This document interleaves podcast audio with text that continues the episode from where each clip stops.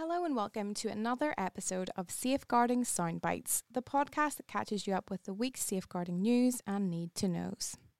Do you know you're phishing from your smishing, or the difference between malvertising and mal spam?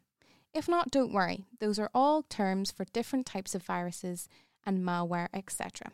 It can be hard to keeping up with all the different cybersecurity terminology, which is why our new cybersecurity buzzwords cheat sheet is so useful. Find it on our website, ineqe.com. How confident are you in your school's cybersecurity strategy? Studies reveal that around 83% of schools in the UK have experienced a cybersecurity incident, with 69% targeted by a phishing scam. We've created a quick and easy audit that you can take part in right now. Simply answer a few questions and count your score to get an overview of how strong your cybersecurity strategy is. Visit the online safety section at ineqe.com to download the audit and take part. And for anyone interested in learning more about cybersecurity and how to make sure you're doing all you can, register your interest today on our upcoming cybersecurity webinars. Ofcom have released their report looking into a fatal attack earlier this year that was streamed live online across multiple platforms. The attack happened in Buffalo, New York in May 2022, resulting in the death of 10 individuals with 3 people left wounded. Ofcom's report discusses the live streaming of the attack, the exposure of UK users to content related to terrorism, and the responses of social media companies to the event and dissemination of the videoing of the attack. Called The Buffalo Attack Implications for Online Safety, the report looks into areas such as the potential harm and impact to people who view live streams like these. It also highlights the difficulties for tech companies of staying on top of deleting and restricting these types of content, especially when it's already been shared and started trending or saved and posted onto other websites. The report found that the attacker had been exposed to and engaged with radicalised content online, once again highlighting concerns about the impact of harmful and extreme content on vulnerable young people and adults. Ofcom is the regulator of the UK established video sharing platforms, VSPs, and the prospective UK online safety regulator.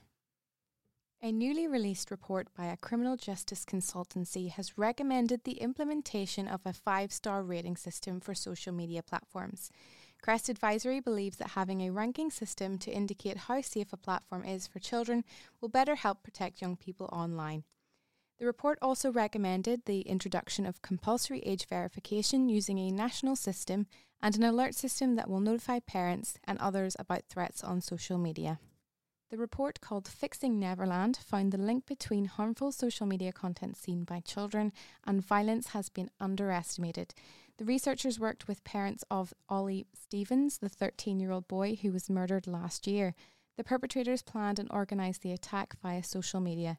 Olly's mother has called on the government to add the recommendations from the report into the online safety bill. If you'd like to learn more about the online safety bill, you can find our guide about the bill on our website, ineqe.com. A seven year public inquiry into child sexual abuse has recommended that anyone who works with children and does not report child sexual abuse should be prosecuted. The final report of the independent inquiry into child sexual abuse states that the nature and scale of abuse in England and Wales is horrific and deeply disturbing with the report's chairwoman, Professor Alexis Jay, adding that it is an ever growing problem exasperated by current and future threat of the internet. The inquiry was commissioned in the wake of the Jimmy Savile scandal and has provided a broad remit to look at historical allegations of child sexual abuse dating back to the 50s.